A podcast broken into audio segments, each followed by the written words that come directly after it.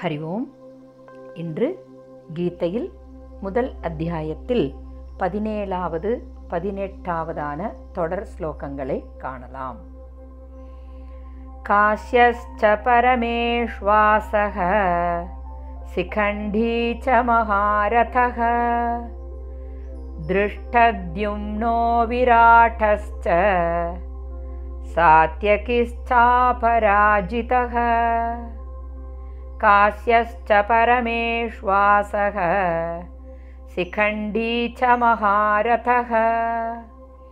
दृष्टद्युम्नो विराटश्च सात्यकिश्चापराजितः द्रुपदो द्रौपदेयाश्च सर्वशः पृथिवीपते। सौभद्रश्च महाबाहुः शङ्खान्तद्मुक् पृथक् पृथक् द्रुपदो द्रौपदेयाश्च सर्वसः पृथिवीपते। सौभद्रश्च महाबाहुः शङ्खान्तद्मुक् पृथक् पृथक् श्लोकङ्गी अन्वयक्रमम्।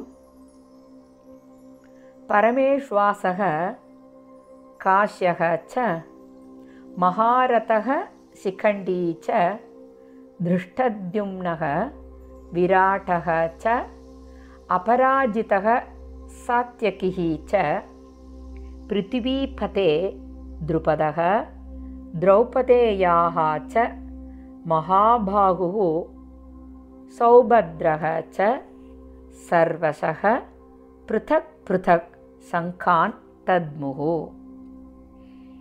ஸ்லோகங்களின் பாவார்த்தம். விட்படையில் தலைசிறந்த காசிராஜனும் மகாரதிகனான சிகண்டியும் திருஷ்டத்யும்னனும் விராட்ட தேசத்து அரசனும் பிறரால் வெல்லப்படாத சாத்தியகியும் மண்ணாள்பவனே துருபதனும் திரௌபதியின் புதல்வர்களும் தோல் வழிவுடையவனாகிய சுபத்ரையின் மகனும் ஆக எல்லோரும் தனித்தனியாக சங்குகளை ஊதினார்கள். ஸ்லோகங்களின் தாத்பரியம். பகவான் ஸ்ரீ கிருஷ்ணரும் பாண்டவ புதல்வர்களும் தத்தம் சங்குகளை முழக்க அதனைத் தொடர்ந்து அங்கே இருந்த படை வீரர்களும் தங்களின் போர்க்கருவிகளை முழக்கினர்.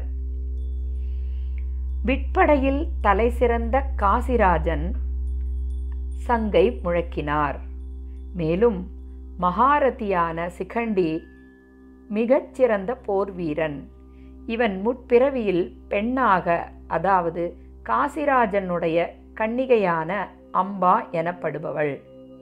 மேலும் இப்பிறவியிலும் துருபத மன்னனுக்கு மகளாகப் பிறந்தான். சில காலத்திற்கு பின்னர் இவனே ஸ்தூணாகர்ணன் என்ற யக்ஷனால் ஆண்மையை பெற்று ஆணாக மாறினான். பீஷ்மர் இவை யாவற்றையும் அறிவார். ஆனாலும் அவர் சிகண்டியை ஒரு பெண்ணாகவே கருதினார்.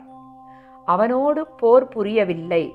ஆனால் சிகண்டி பீஷ்மரை போரில் வீழ்த்தவே போர்க்களம் வந்து பீஷ்மருக்கு எதிராக சங்கை முழக்கினான்.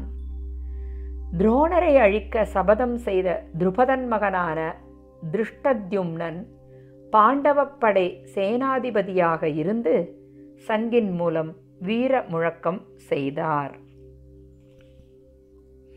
மேலும் விராட்ட தேசத்து அரசனும் போரில் தோல்வியே காணாத சாத்தியக்கியும் துருபத அரசனும் சுபத்ரை மற்றும் அர்ஜுனனின் மகனான மகாபாகுவான அபிமன்யுவும் மேலும் பாண்டு வம்சத்தின் சந்ததியரான திரௌபதியின் புதல்வர்களும் அனைவருமாக நாட்புறங்களிலும் தனித்தனியாக தத்தம் சங்குகளை ஊதி முழக்கினார்கள்.